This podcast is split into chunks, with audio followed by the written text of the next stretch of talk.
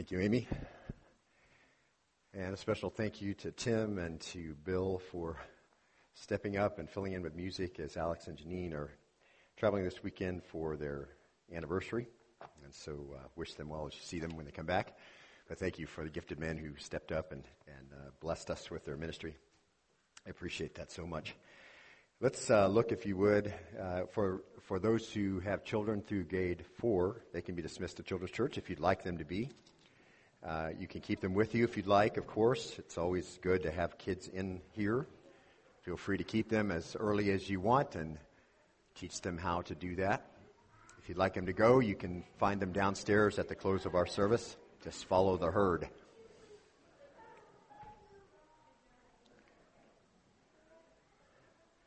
You know what's music to my ears is that they're excited to go.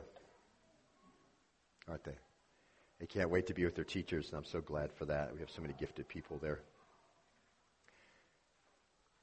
God's plan for a healthy church, study through the books of 1st and 2nd Corinthians. That's been our, our study verse by verse over the last several years. Confidence in the future, confidence in ministry.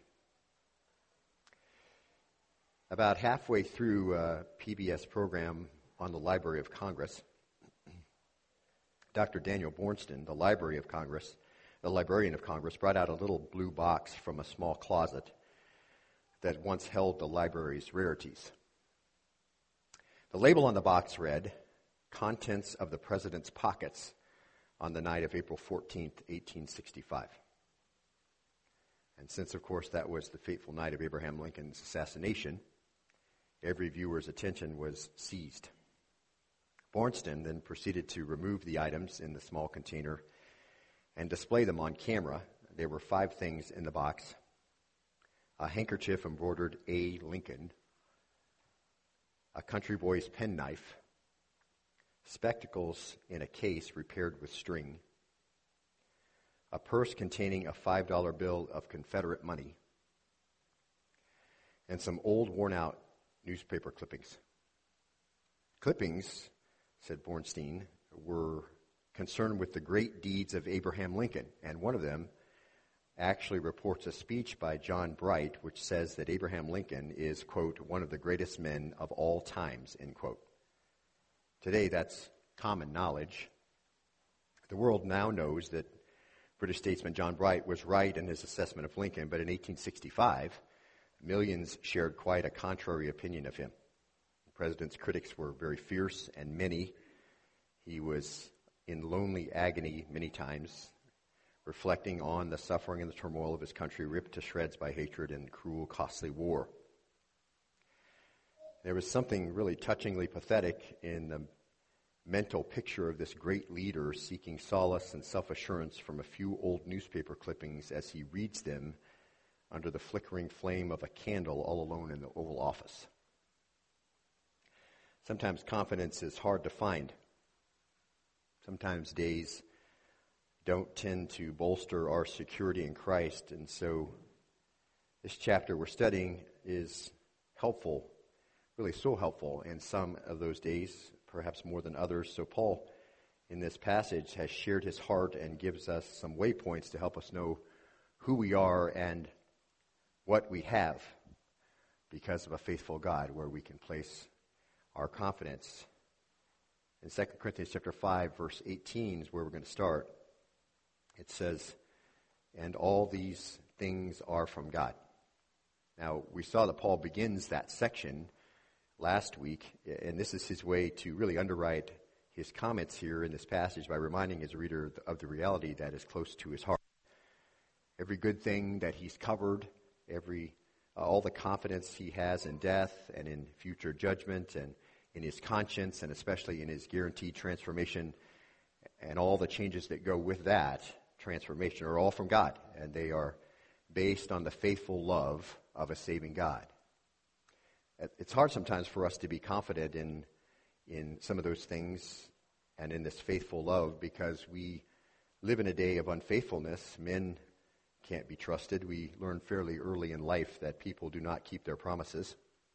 Whether you're talking about uh, individuals or or companies or nations, it's really the same thing. They're not worth most of the time what they say they are in terms of their integrity. Uh, husbands, many times, are unfaithful to their wives in the vows they've made. Wives, unfaithful to their husbands. Uh, children are unfaithful to live out the principles their parents have taught them. Parents are often unfaithful to raise their children as they should. Employees are unfaithful to uh, live out the promises they make to their employers, and employers are unfaithful to follow through with the obligations and responsibilities they have to their employees. And it just goes on and on. And we would add, of course, to that that Christians are frequently unfaithful to God, though God is never unfaithful to them. And none of us can claim immunity to the sin of being unfaithful, the sin of, of being untrustworthy and, and living up not living up to our promises. Uh, the only one in the entire universe who is always faithful and always keeps every promise is God. And, that is a, a very important truth because it's upon this faithfulness of God uh, that we have the confidence to believe what we believe. In order to have confidence in the future, God must be able to be trusted because our eternal destiny is at stake. Would you agree? It is indeed refreshing by contrast and certainly blessed to lift our attention above the level of unfaithfulness around us uh, to our wonderful God who's always faithful.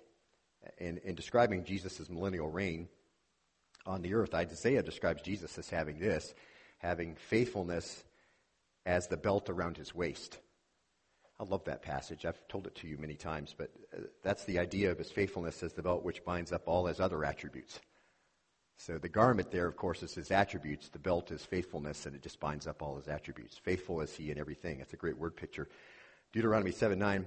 Know therefore that the Lord your God, he is God, the faithful God, who keeps his covenant and his loving kindnesses to a thousandth generation with those who love him and keep his commandments. Both his faithfulness and his love are here as proof of his promises, and we see those mentioned again in, in two more passages, really, and you could just go on and on here. We won't this morning, but I wanted to start this way to kind of encourage you upon whom we trust and why these, why these securities that we have in confidence are so important and why they, we can rest so securely in them. But Lamentations chapter 3 verse 22 says, The Lord's loving kindnesses indeed never cease, for his compassions never fail. They are new every morning. And then the prophet says, Great is your faithfulness. Psalms 36:5, Your loving kindnesses, O Lord, extend to the heavens, your faithfulness reaches to the sky. And I guess we would have to cling to those concepts, don't we? I mean, great is your faithfulness, your faithfulness reaches to the skies, because we really have no way in human language to, to describe the infinite, faithful, loving kindness of God, do we? So we just say it just reaches to the sky. We say uh, they never fail, they never cease. Great is your faithfulness. They're new every morning. And that helps us to understand just a small snapshot of our passage that we're studying here in Paul's statements because he expresses it as the love of Christ controls us in 2 Corinthians 5.14. And in Hebrews chapter 10, verse 23, the, the writer says, Let us hold fast to the confession of our hope without wavering, for he who promised is what? Is faithful. Where we've placed our hope, where we've placed our confidence, as opposed to Abraham Lincoln, who was short on confidence during the course of his presidential career, would have to pull out maybe a speech made about him to remind him that he was doing the right thing, to stay on course. We hold fast to the confession of our hope without wavering because our confidence is in someone who is always faithful. God makes a promise, He's faithful to fulfill it. And, those are just samples of a really foundational issue in the scriptures of which all the pillars stand, and that's the faithfulness of God the saving God who loved us and had a plan. And that love controls Paul. And in Ephesians chapter 3, verse 14, Paul explains his desire for all men to know something about this love, this faithful love that the Lord always gives, and the power as a result of being reconciled to God to be about the ministries that he's given. It's a great parallel passage to our current study. And this again refers to that degree idea that we've mentioned many times. These things are true about you, and then really it's just a matter of degree how you act on them, which backs us up into what? It backs us up into building material, backs us up into house that we build, and, and, a, and a solid conscience, knowing it's informed correctly, and all those things. So this degree idea, I've mentioned many times, perhaps that was uh, not clear in your mind, but that degree, he says to believers, I pray to this end, he says in verse 14, for this reason I bow my knee before the Father. In other words, I'm gonna, I'm gonna talk to the Lord about you, uh, about this thing, uh, from whom every family in heaven and earth derives its name. And what does he request? That he, that's God, would grant you, according to the riches of his glory, to be strengthened with power through his Spirit in the inner man. Now stop right there. Paul says, I'm praying for you that you'll know the full power of the Spirit, the full strength of the operation of the Spirit, that you would really know the power of the Spirit working in your life. Why? And, and this is the idea again of degree. So that, uh, these just build on one another, so that if you're, if you're going to really see the Spirit operating at full strength in your life, then, you, then you're going to have to get rid of the sin and the disobedience in the flesh and the selfishness and all of that. And, and, and to the degree that you do that, the Spirit of God is able to operate at full strength. Uh, some, same idea is our passage. You have been redeemed and, and you're different, right? And you don't live for yourself anymore. Now you live for Him who died and rose again on our behalf. And that's that idea of your response to the matter of degree. Uh, that's how you build that house, and that's how you inform your conscience. So you're not living for yourself anymore. So he says, so that Christ may dwell in your hearts through faith. What's he mean by that? Well, that word dwell there is to feel at home. It, it, now, here's the thing it's, it's not that you haven't been reconciled, you have. And it's not that you don't have all of the Holy Spirit, you do. It's just that the Spirit isn't able to operate at full power with sin and disobedience in your life. Because the idea then is that Christ isn't at home in a heart that rebels. See? The Holy Spirit is there, but not able to function.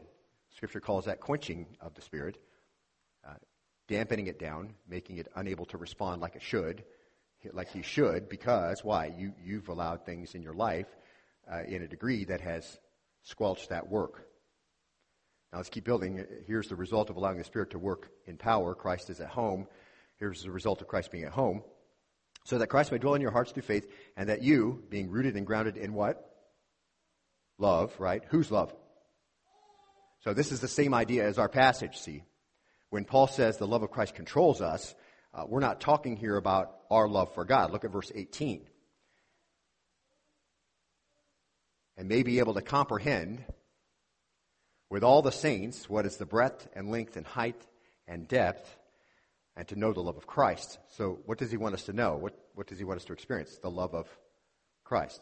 Okay, again, just like in our passage in 2 Corinthians chapter 5, we're not talking about our love for Jesus, which we certainly have, but is fickle and prone to waver. But who? Christ's love for us, which is not fickle, always faithful. So, the love of Christ, which surpasses knowledge, that you may be filled up to all the fullness of God. So, filled up to the fullness of the love that God intended for us, a secure feeling that's beyond any reason we can give, and controlling and, and, and major motivating factor in our lives. Now, verse 20 says, Now to him, so Paul again is, is praying this for the church. So he wants them to live this way to the maximum degree. These things are true about you, beloved. Uh, you, you have been reconciled if you're born again. You, you have the Holy Spirit, you, you have the spiritual gifts, all those things are there. It's just the Spirit isn't able to operate at full power. So what Paul says, I want to pray that you'll know this love of Christ because that's going to compel you. That's going to constrain you. That's the same idea Paul says in 2 Corinthians 5.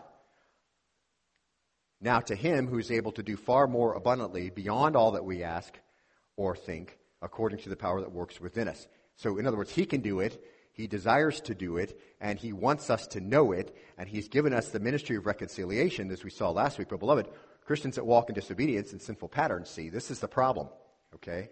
This is where it won't be the, to the degree that it needs to be, see? They don't have the power at work in them, and, and the controlling factor of the love of Christ has been subdued. That may be why we have churches filled with people who never take on the ministry of reconciliation. And even though they've been trained to go and spread the gospel, even though you understand what the gospel is, there's so much other things in your life. You've quenched this constraining love of Christ. You don't feel that. You don't feel the closeness that you would like to feel to God. It's not that you're not. It's not that you're not reconciled. It's not that you don't have the Spirit. You do. But disobedience in your life and, and rebellion and, and, uh, and sinfulness in your life will, will squelch this work. See? You know all the facts. See?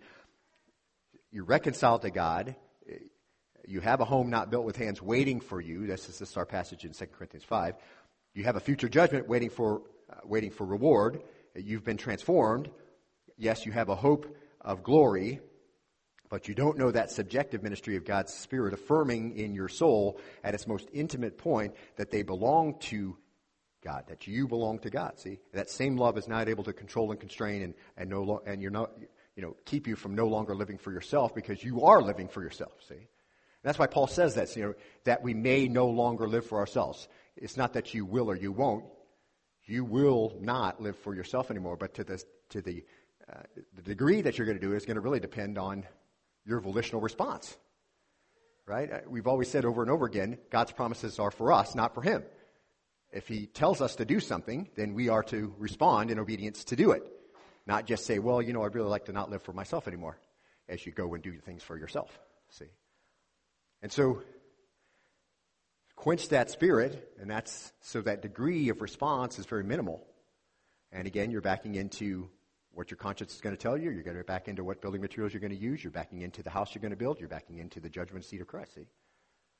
And so all these things are important and they play an integral role. And these, these things I'm talking about now are your volitional response. See, we've talked about your position, but I want to just take a moment at the beginning of our sermon to make sure that you understand how all that goes. So there had to be an obedience to walk in the Spirit, which is why Paul says, I want you to understand this constraining love of Christ and know the height and depth and, and width and all of that.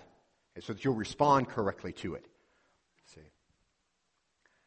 So this is obedience to walk in the Spirit, obedience uh, to desire and strive to walk in obedience so that Ephesians 3.18 says that we can comprehend, verse 18, that means to really seize hold of, to grasp and make your own the reality of your new life with, with all the saints. So you, along with every other redeemed person, Paul says, I want you to grasp the reality of this, comprehend with all the saints as the breadth and length and height that all that God has planned for your future expressed to you in the face of, uh, of the God who is a saving God, Christ. See? Verse 19, and to know the love of Christ, which surpasses knowledge, that you may be filled up to all the fullness of God. Verse 20, now to him who is able to do far more abundantly beyond all that we ask or think, according to the power at work within us, to him be the glory in the church and in Christ Jesus to all generations forever and ever. Amen. So the Lord has a desire to work through you to accomplish the single task that he's left you here to do. So now, we, we understand that that volitional response belongs to you. Paul prays for the church in Ephesians that they will understand this marvelous love of Christ and move then, be constrained by that love for Christ to them, as Paul explains in 2 Corinthians 5, because of his substitutionary death on your behalf. Responding to that amazing love that, that uh, overshadowed all of your sin and all of that, and while you were still enemies with Christ, Christ died for you. That is our desire. It's our desire to work underneath that understanding of that love. He's left you here to do some stuff. So back to our passage then this morning. 2 Corinthians 5.18. You can look there if you'd like. Now, all these things are from God. All these marvelous things based on the faithful love of God that never fails, always does exactly what he says he's going to do. These things are from God, who reconciled us to himself through Christ and gave us the ministry of reconciliation. And we have seen uh, it was God through Christ reconciled us to himself, and the word reconciled is in our passage five times, and so obviously we've seen it. It's the key word. Katalax antos, aorist active participle here. Literal meaning is to exchange typically money for, for or something of value to complete a transaction. Here in the aorist tense, it's a past act uh, in which the subject participated. So God exchanged on our behalf the correct value for us. A deal has been struck, and the required price was satisfied, and you can see that, that this language is just very full. And this was our first confidence in ministry principle. If you missed it last week, number one, we need to be about the ministry of reconciliation. It's very simply just boil down what's being commanded here. We serve a God who's a Savior. He's not a reluctant Savior. He's willing to do whatever it takes to convince men to be reconciled with Him, and, to, and He's made it clear that we, He would pay whatever the price that, that would be required. And just as God was our example of not re- uh, regarding people according to the flesh. He's also the example of what it looks like to have a ministry of reconciliation, and we're going to see that in the face of Jesus. And, and what we are to do then is to tell sinners that they can be reconciled to God. And I, I truly believe that if we're not quenching the Spirit in our lives, and, and, and thus the love of God wants us to know and understand uh, what prompted Him to sacrifice His Son for our sins, then that's exactly what we'll do, see. If you're not quenching that Spirit, you will respond in that way because you've been redeemed. And if you understand even a small portion of what that means and how you've been taken from the kingdom of darkness and placed in the kingdom of his beloved son, then that is a motivation to continue to walk in that way, see, and to make sure other people know it. So we understand that God, through Christ, has already reconciled, that's the aorist participle is used here, to himself, us to himself. He has broken down this tremendous barrier which alienated us from him and, and what that barrier was and how it was broken down, Paul describes in verses 19 and 20 through 21. So let's look at verse 19. 2 Corinthians 5:19. Look in your copy of God's Word. Namely, he says, namely, now all these things are from God, as verse 18, who reconciled us to himself through Christ, gave us the ministry of reconciliation, namely, that God was in Christ reconciling the world to himself, and not counting their trespasses against them, and he has committed to us the word of reconciliation. Now, obviously, verse 19 springs off of verse 18. Verse 18, now all these things are from God, reconciled them to himself through Christ, and gave us the ministry of reconciliation. So Paul then, in verse 19, is explaining this ministry that we're to do by giving us an example. That's why he starts out with the word namely, which is just a way to say that is, or for instance. So, reconciled to himself, himself through Christ and gave us the ministry of reconciliation, for instance, or namely, or that is, God was in Christ reconciling the world, world to himself. So Christ is the face of the saving God. And we're just going to apply that as part of, of a competence in ministry principle in just a minute. But first, we have to deal with the universalism again, just like we did in verse 14. Remember back in verse 14, you can look back there just in, I won't put a slide up, just look back at verse 14. For the love of Christ controls us. Remember we read this? Having concluded this, that one died for all, therefore all died. There's the, there's the issue, right? Therefore all died. Who were the all to whom the reference was made? Did everyone die with Christ? Uh, does Paul mean all people, the totality of the human race, uh, died with Christ? Well, he can't mean that, obviously, because if you died with Christ, then you are what? You're redeemed, right? Because that's what Romans 6 clearly says. If you died with Christ, then you are raised with Christ, okay? So he can't mean that. So, because the whole of the human race isn't redeemed, there's no universal salvation. And as we saw, uh, that it appears to mean that when Christ died, the sins of all humanity, of which he was the head, were borne on him, and you can say to the unredeemed, Your sins and their corresponding shame and punishment have been laid on Christ by God in order to open up a way for salvation. You can say that to people because that is precisely what has happened. And then the plan of salvation is incorporated in the hearts of individuals by a volitional response of repentant faith. So, this is important, and it's important to make clear because this is the great proof that God is a saving God and that He has brought His plan to save us to fruition through the work of Christ's death on the cross and His raising from the dead. And in the same way, then, when we look at verse 19, we can deal with this universalism thing again, okay? It says in verse 19 that God was in Christ reconciling the world to Himself. And the question is much the same. Did He really reconcile the whole world to Himself?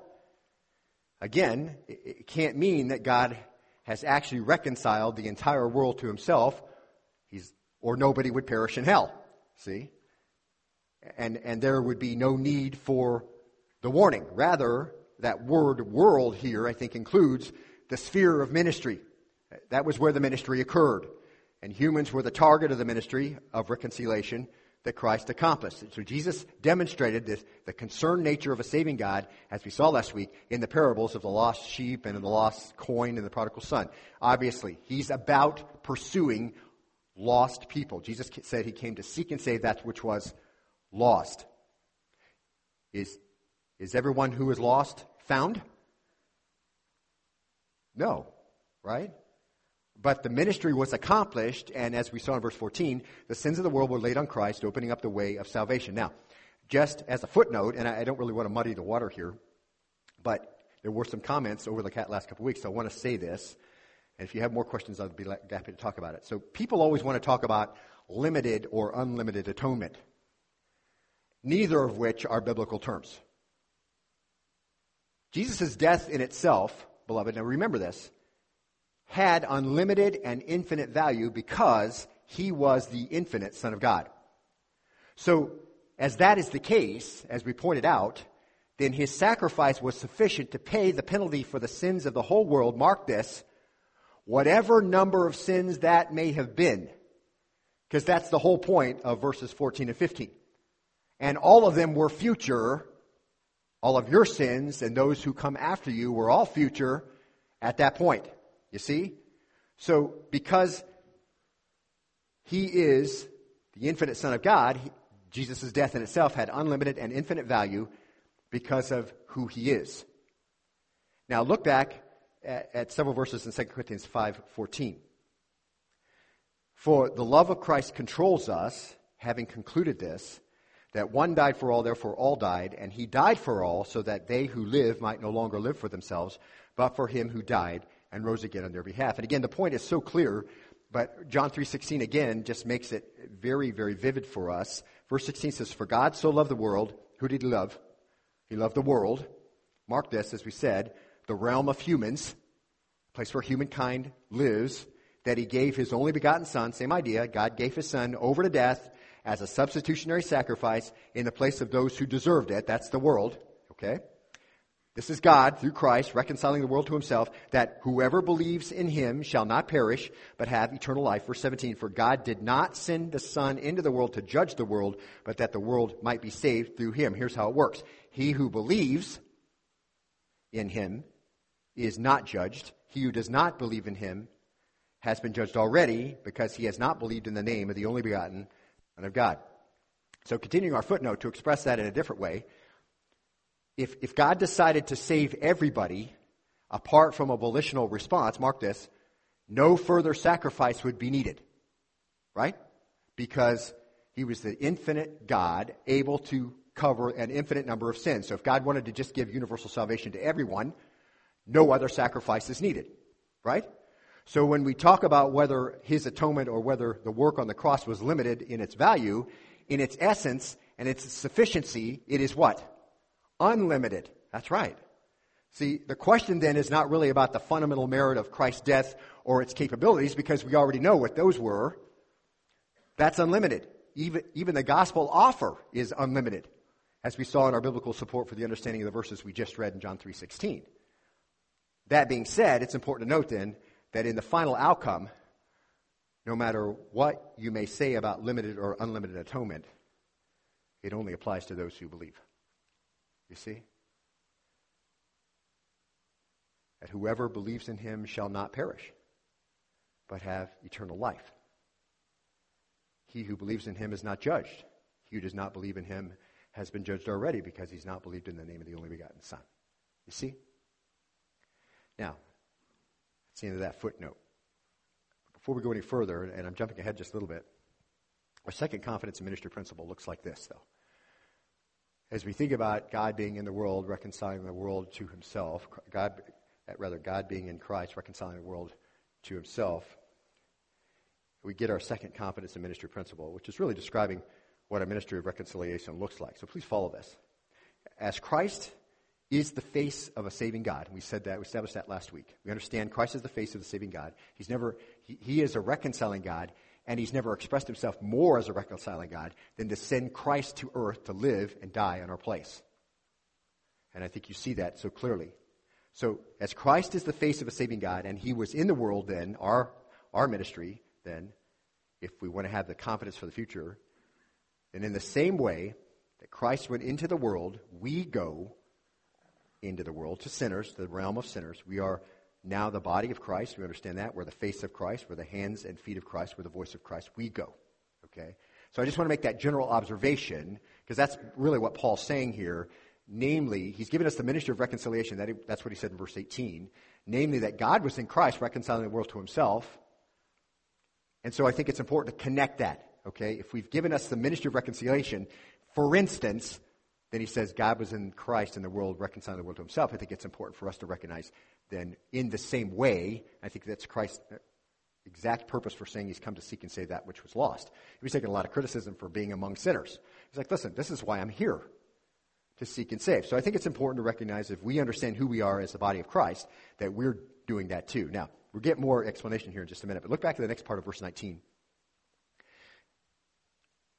Namely, he says, that God was in Christ reconciling the world to himself, not counting their trespasses against them. Let's stop right there. So the question is how is it that God can have reconciliation with sinners?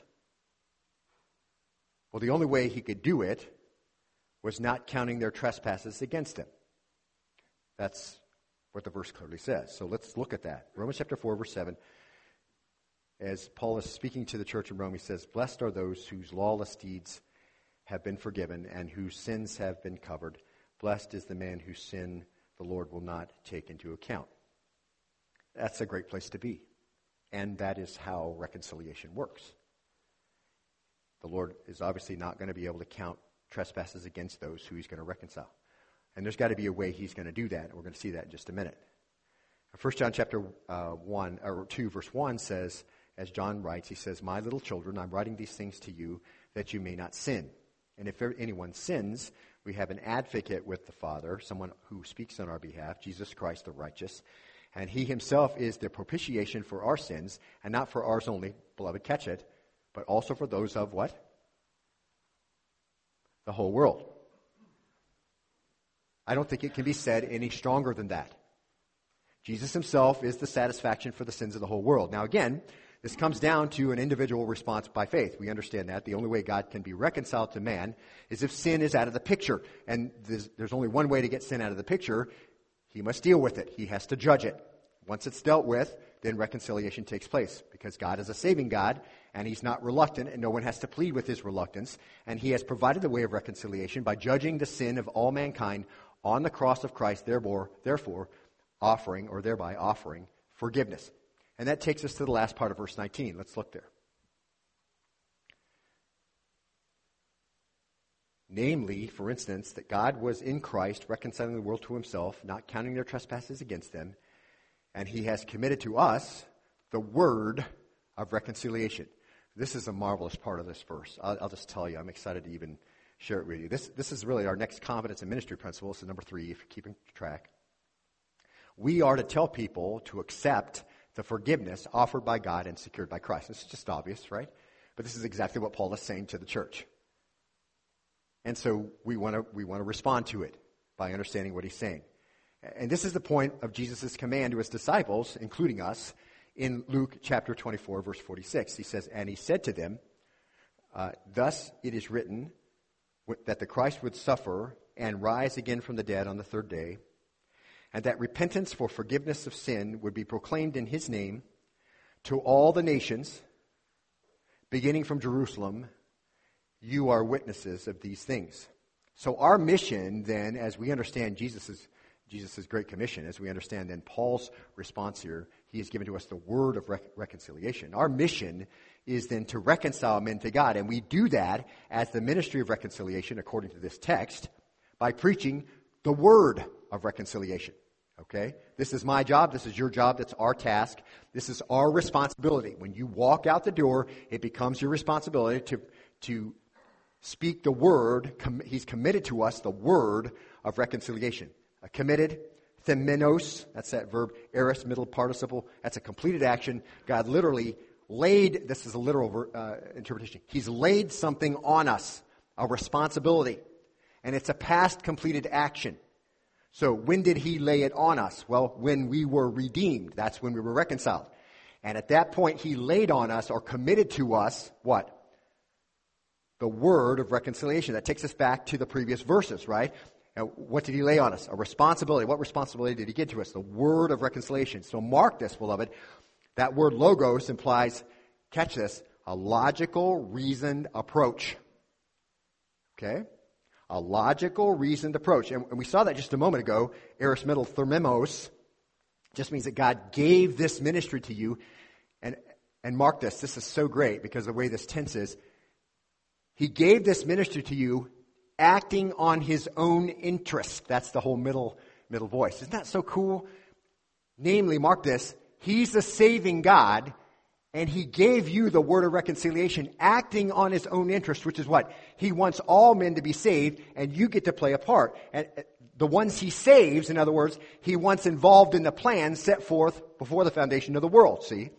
And I think that's amazing, the, word, the way those words work. God is doing this on his, acting on his own interests. He's given you the ministry of reconciliation, acting on his own desire to see all men saved. We take up our part of, of the plan by announcing that God has been reconciled to sinners through the blood of Christ, and the enmity between hopeless, wicked people and a holy God can end. And you have become the vehicle for his own glory and his own purpose to make sure that message is delivered in a logical, reasoned way. That's the whole idea. It's not mysterio. It's logo. It's very clear. It's not, it's not something out there that you can't really grasp. I don't really know how to explain it. Well, listen, beloved, this is the very basic brass tacks of being a believer is to be able to explain that there was a huge gap between sinful man and a holy God, and he has bridged it with Christ, and all of the sin of the whole world was laid on him and paid for, and now a way has been made for you to respond by faith. That's a logo. That's, that's the word of reconciliation. A reasoned understanding of how you were redeemed. And I would, I would go so much, so far to say that even our first graders and second graders in Awana can make that clear. See, so I think as adults, we should easily be able to grasp those concepts, okay? And I know that you can, and that's why our first and second and third graders can. But this is very simple. It's not some complex theological items that you have to grasp and somehow boil down to this simple. It is very simple, isn't it? Now, as we study it, because we want to study and show ourselves approved, a workman that doesn't need to be ashamed, rightly dividing the word of truth, we study this background because it's cool to know this, that God acting on his own purposes has given us this word. But the word itself is very straightforward. And you've become that vehicle for God's own glory, for his own purpose, to make sure that message is delivered in a logical, reasoned way. You are not responsible for the response. You don't have to, you have to wrestle through whether it was a limited atonement or unlimited atonement. Why? Because we already know that Christ, the infinite one, provided infinite atonement. So the capacity of him to redeem is not limited at all. And so you can say what Paul said in Acts chapter 16. See, in Acts 16:31, he says, they said,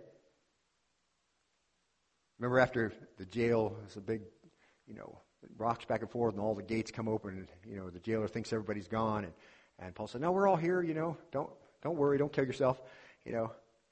And then they asked, What must we do to be, be saved? Here's the word of reconciliation. There's tons of examples. Believe in the Lord Jesus, and you will be saved, you and your household. And they spoke the word of the Lord to him together with all who were in his house. He explained that there was a big gap between God and the sinfulness of man. See? It's very straightforward.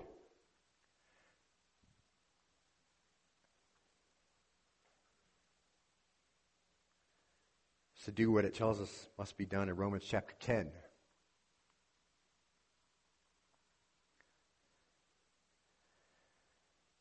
But what does it say? The word is near you, in your mouth, in your heart. That is the word of faith which we are preaching. In other, in other words, we've told you enough that you understand this logical, reasoned approach to salvation. This is how salvation must occur. It is the word of faith which we're preaching, verse 9, that if you confess with your mouth Jesus as Lord and believe in your heart that God has raised him from the dead, now there's lots to that, right? What does it mean that Jesus is Lord? What does it mean that God's raised him from the dead? Why did he have to die? That's the word of reconciliation. But those are not complex items, beloved. Okay? You will be saved. For with the heart a person believes, resulting in righteousness, and with the mouth he confesses, resulting in salvation. So what do we do? We go out there and we tell sinners to believe. Verse 11 says this For the scripture says, Whoever believes in him will not be disappointed. You're not going to get to the end of your life as a uh, uh, uh, end of your saved life when you see Christ and say, "Man, that really wasn't worth it." Wish I could go back and fix that, right? That will not be the case. Whoever believes on him will not be disappointed, for there is no distinction between Jew and Greek, for the same Lord is Lord of all, right? All socioeconomic boundaries are all bridged, right? We don't look at people at like the like the world looks at them. We don't look at people like the flesh wants to look at them. You're either far off or you're close. Aliens and strangers, or you've been brought near. See? Jew, Greek doesn't matter. For the Lord is the Lord of all, abounding in riches for all who call on him. For whoever calls on the name of the Lord will be saved. That's a universal invitation, isn't it? Now, will all call on the name of the Lord and be saved? They will not. That isn't the point here, is it? The point here is that the capacity to save is not limited, and Christ has provided that forgiveness and the sins of the whole world were laid on him on the cross. So you can say in good conscience, your sins have been laid on Christ, and by faith you can receive salvation from him. So how can we say that? Whoever, calls on the name of the Lord will be saved. Well, Jesus has borne the sin of all men in his body on the cross. Jesus has completed the work of reconciliation on his part. But people aren't going to know that apart from your part of the plan, right? Which is verse 14. How then will they call on him in whom they've not believed? And how will they believe in him whom they've not heard? And how will they hear? Here's your part. Without a what? A preacher. See, in a, uh, and I realize that's, that's my job as a vocation, but it's everybody's job. See? And Paul is speaking to the church in Rome and saying, listen, that's everybody's job. And Jesus certainly didn't limit it, did he? You are to go and make disciples. And so, in a sense, this is everybody's job. And I know that you know this. And it's not, beloved, again, not whether I will or whether I won't. You will, and now it's only a matter of degree. Okay? To the point, as we started at the very beginning, that you understand and are constrained by the love of Christ. And that's what Paul's prayer was in Ephesians, that you may know how wide and tall and deep it is. And to the degree that you do it, then, so goes the building of the materials that you use, building materials you use, and your confidence in your future judgment. Then he says in verse 15, he says, How will they preach unless they're sent? Just as it's written, How beautiful are the feet of those who bring good news of good things. And now you know who that person is, don't you? Who is it? It's you. And it's me. We are called to give the Word, which is a reasoned, logical response to people concerning the hope that's in you. And in verse 16, Paul says, However, they did not all heed the good news. For Isaiah says, Lord, who has, who has believed our report? So faith comes by hearing, and hearing by the word of Christ. So, in other words, don't be discouraged just because you give the logical response, the word of reconciliation that some don't believe, because even Isaiah said, Who's believed our report? Not as many as we hope.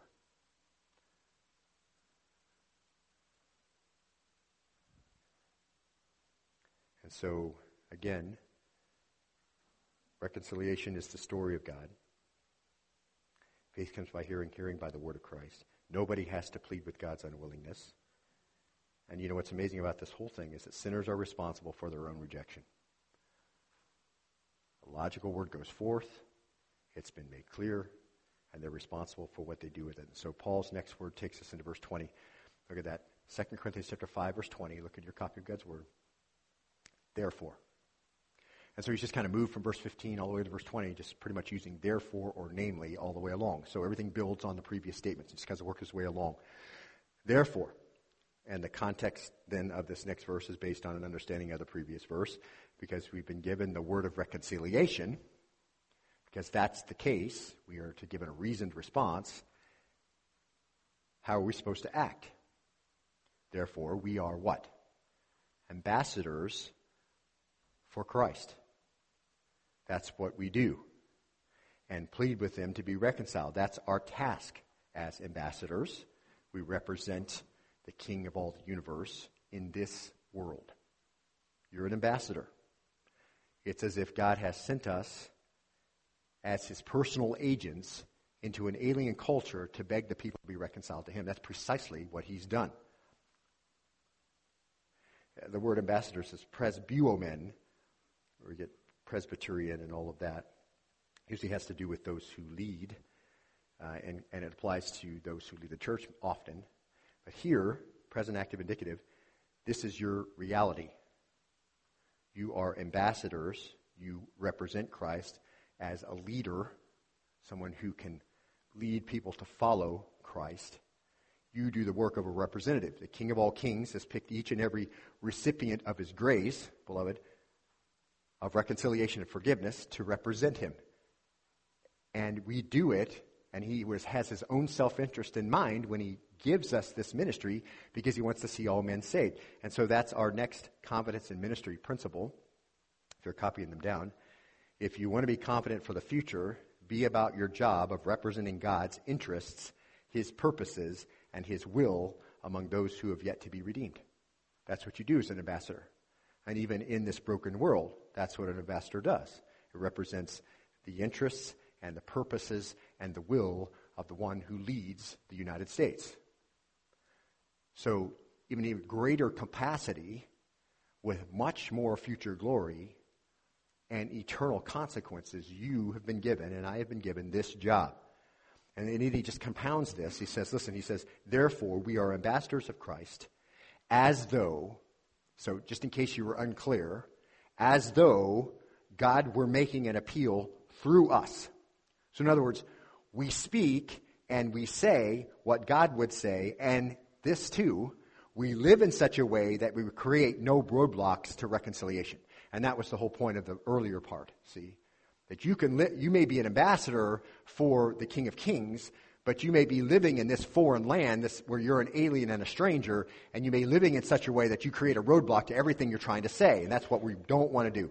You're an ambassador, and as though God were making an appeal through us. In other words, nothing in our lives that would discredit our call or doubt our transformation. See? That's what it means to be an ambassador. Paul said it in this way in 2 Corinthians 6 1. We're going to see that in just, just next week. We'll start this, Lord willing. But he says this, and working together with him, see, he's just kind of calling back to this last couple, uh, couple verses in the previous chapter. Working together with him, we also urge you not to receive the grace of God in vain. That's the whole point of this, this emphasis here, right? You're an ambassador, as if God were making an appeal uh, through you. So, we urge you not to receive the grace of God in vain, for he says, At the acceptable time I listened to you, and on the day of salvation I helped you. Behold, now is the acceptable time. Behold, now is the day of salvation, giving no cause for offense in anything, so that the ministry will not be discredited. So here's the deal.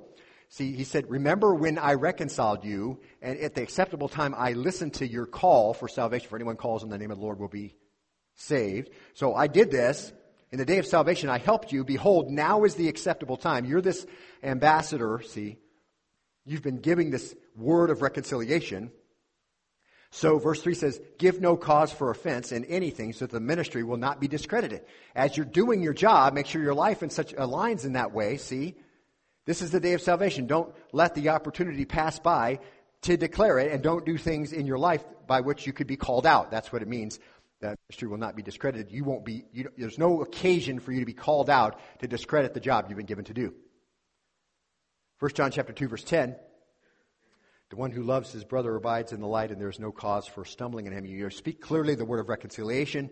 You don't undermine it by what you're allowed in your life which may call into question your own relationship with the king. And then I think he gives the church really a sample sentence, Paul does, and, and he will follow up with an illustration of verse 21, and that's how we're going to close today. But gives a sample section.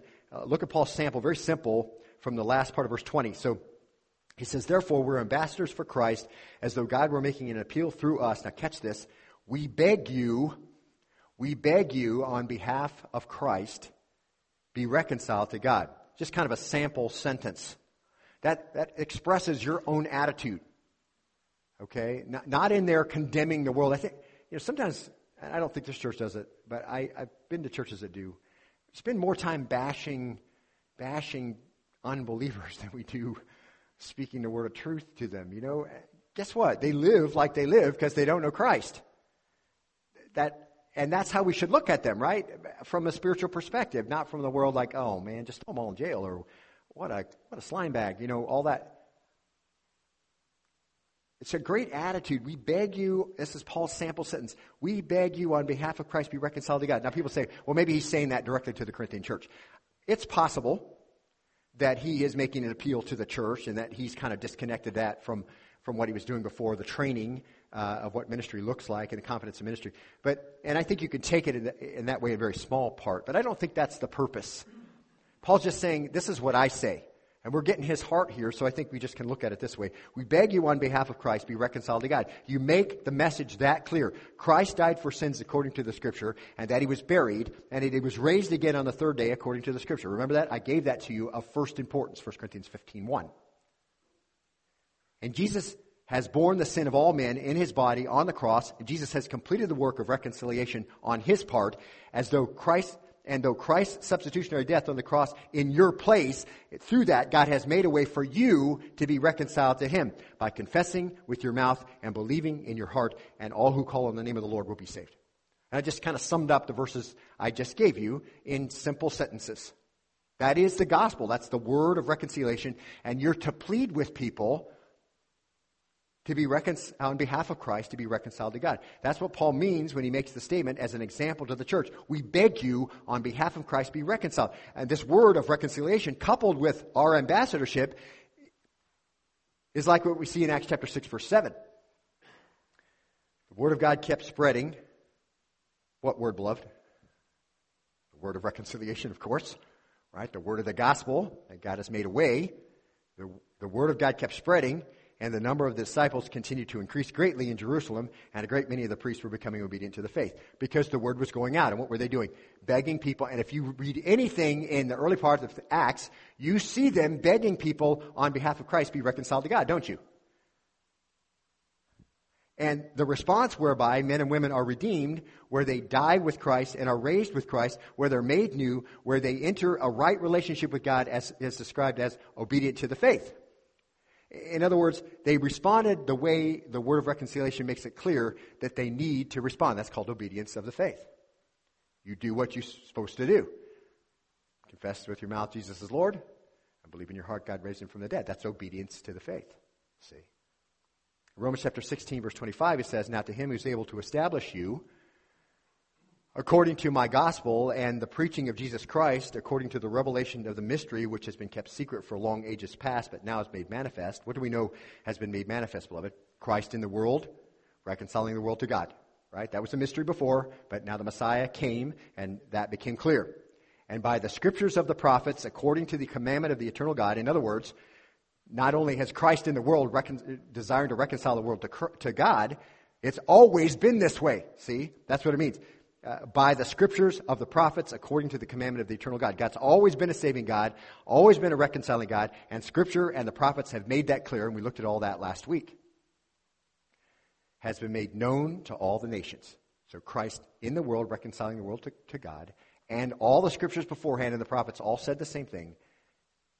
And now it's been made known to all the nations, everybody. And now God's plan of redemption has been accomplished through Christ and the proper response to incorporate this gift of grace is leading to obedience of faith. See, our word, we desire to lead people to obedience of faith. We go out and it's like God begging through us that sinners be reconciled to him through obedience of faith. See? And then this next verse, which illustrates Paul's sample sentence in verse 20, is verse 21. Look there, and we're going to close with this. He made him who knew no sin to be sin on our behalf so that we might become the righteousness of God in him. That's the heart of the whole thing, isn't it? Paul gives his sample sentence. How can God reconcile the sinner? How does he deal with sin? How does he satisfy his just and holy condemnation of sin with a full deserved punishment and still be able to show mercy to sinners who deserve no mercy? And beloved, this is, this is part of the logical, systematic understanding of the word of reconciliation. And it has to do with substitution. See? It's already been indicated us, uh, to us back in verse 14 for the love of Christ controls us. Having concluded this, one died for all. Remember, we talked about substitution there. Verse, verse 18, all these things are from God who reconciled us to himself through Christ. That's substitution, right?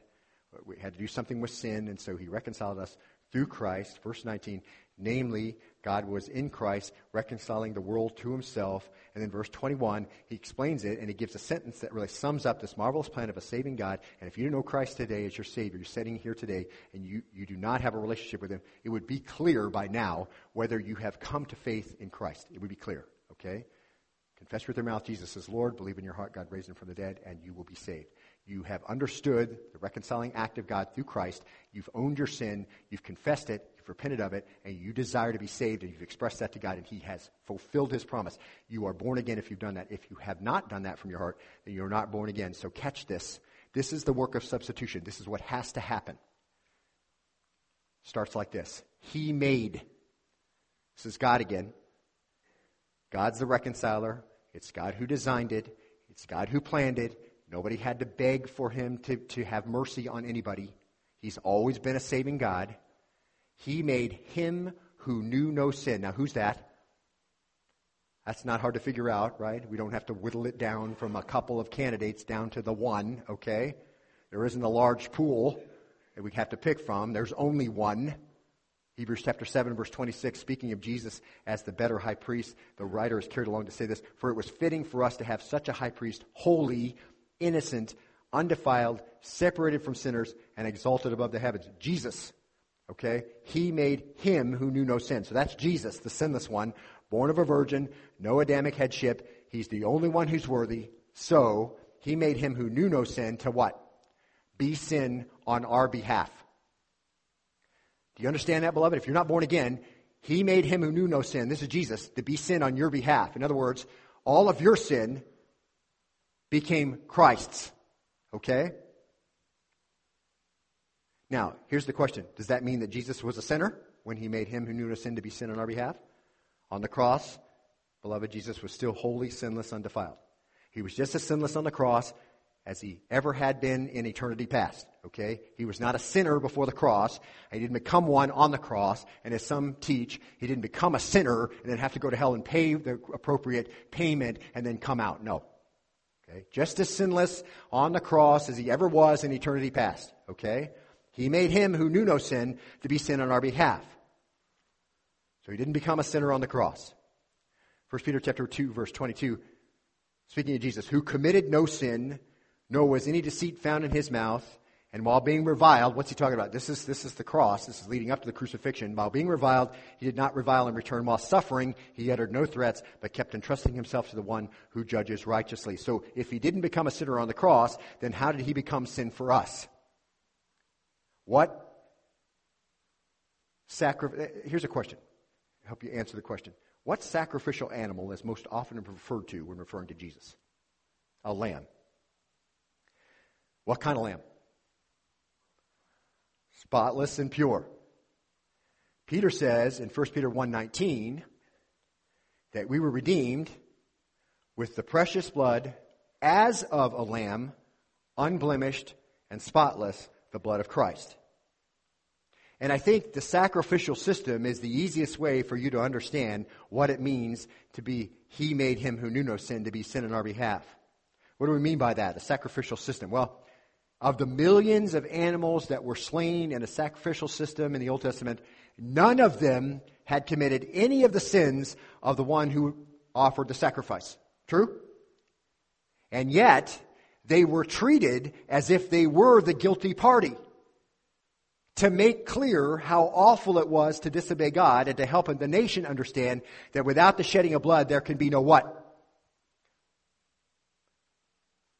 Which means to be forgiven. So, as Paul illustrates what reconciliation means, he's carried along to help us understand, and there are two parts. Here's the first part. If you don't catch anything else I've said up till today, if you're not sure you're born again, understand this.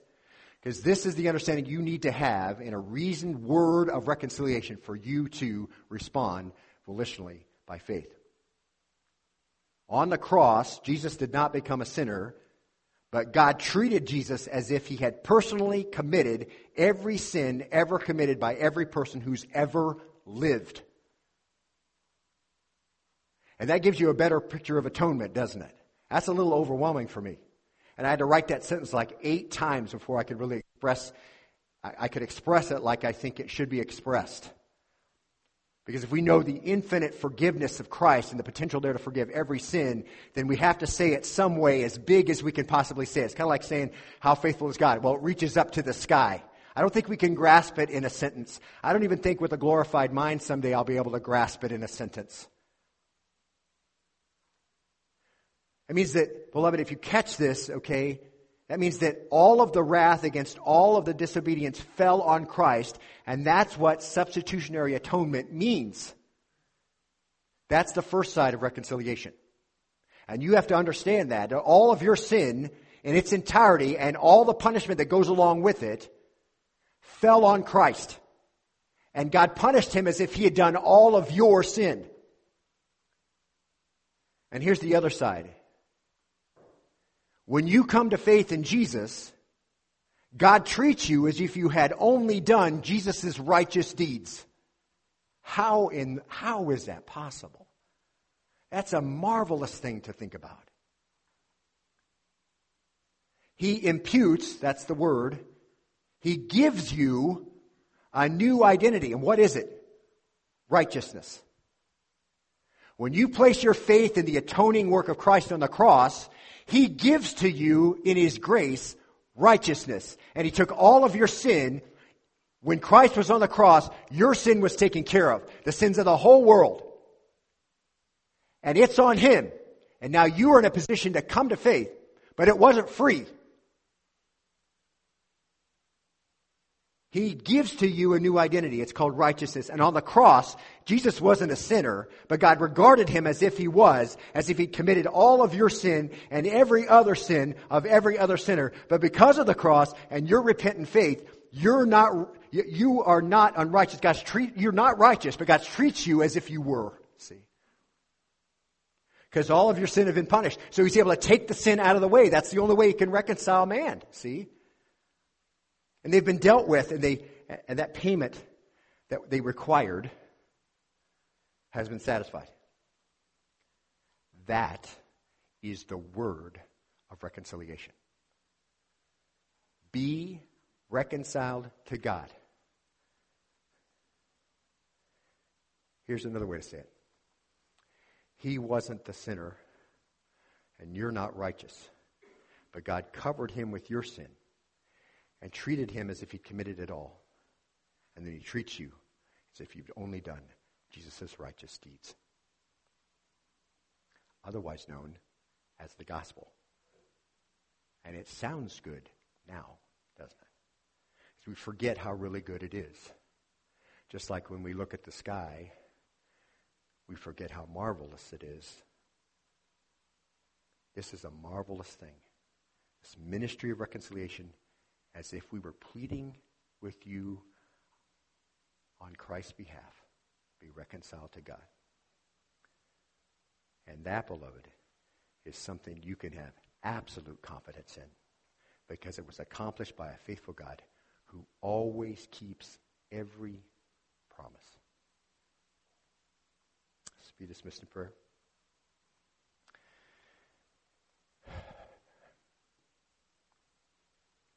Father, very grateful for our time together, for the closeness that we have, the bond that we have in Christ. It becomes so much more vivid when we talk about that, what our bond is as Christians in Christ that supersedes all of our personal differences and the fact that we, we like different things, we have different opinions. Our bond in Christ is so marvelous. It's this reconciliation that we have that all of our sin was laid on Christ. He paid the punishment for it, even though he didn't do any of it, and his righteousness was imputed to us.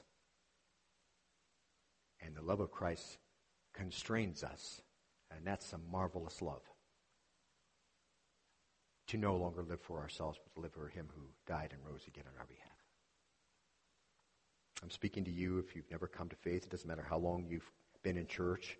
If you have not understood the depth of atonement at what needs to happen for you to incorporate it, then today's the day of salvation.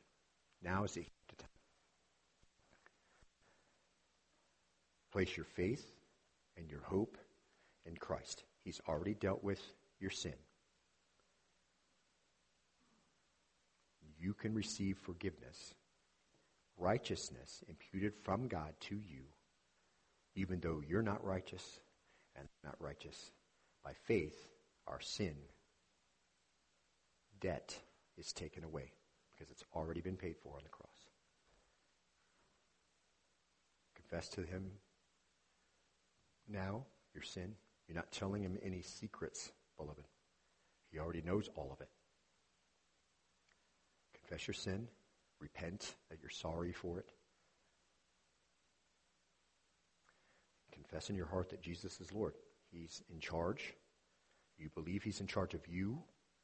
You give up your right to your own life to call the shots. He bought you.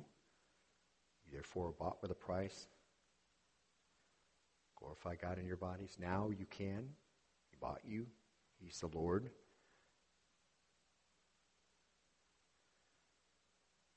He came and did what he said he came to do. You are who he says you are, both on the negative side and the positive when you come to faith. And believe in your heart that God raised him from the dead for the death of Christ, his blood was the substitutionary atonement. It was the payment that was satisfactory, and his resurrection proved that. Death had no hold. He lives today, the right hand of the Father, and waits to come back to catch the church away. And we look forward to that day, and we understand that very clearly. And you can understand that now for the first time if you confess and repent and believe. If you did that today, before you go, doesn't matter how long you've been in church, beloved, don't let that stop you from making that most important transaction. Let us know that you did that. There's a response card in front of you. It'd be our joy to know that you've come to faith and to help you grow. It'd be our joy to, to show you the next steps of walking with the Lord and all that He has planned for you. As Paul said, pray for you that you may know the love of Christ, may walk in such a way that's pleasing to Him. It'd be our joy to show you that and disciple you. The Great Commission calls it teaching them to obey everything Jesus commanded. That's what we'd like to do. That's why we're here. For the rest of us, Father, eh, who've come to know your Son, we're so grateful to be reminded of what it looks like, what atonement looks like, what it means for him to be, he became sin on our behalf.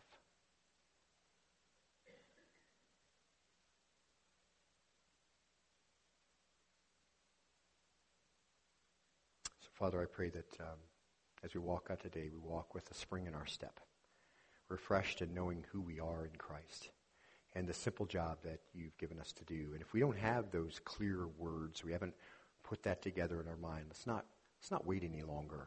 Let's go home and write that out so that you can make a clear presentation. So this is the reason we're left here, and God has given us this job in His own best interest. Why? Because He's a saving God, and you are His, and now He's given you this job to do. Help us be about that.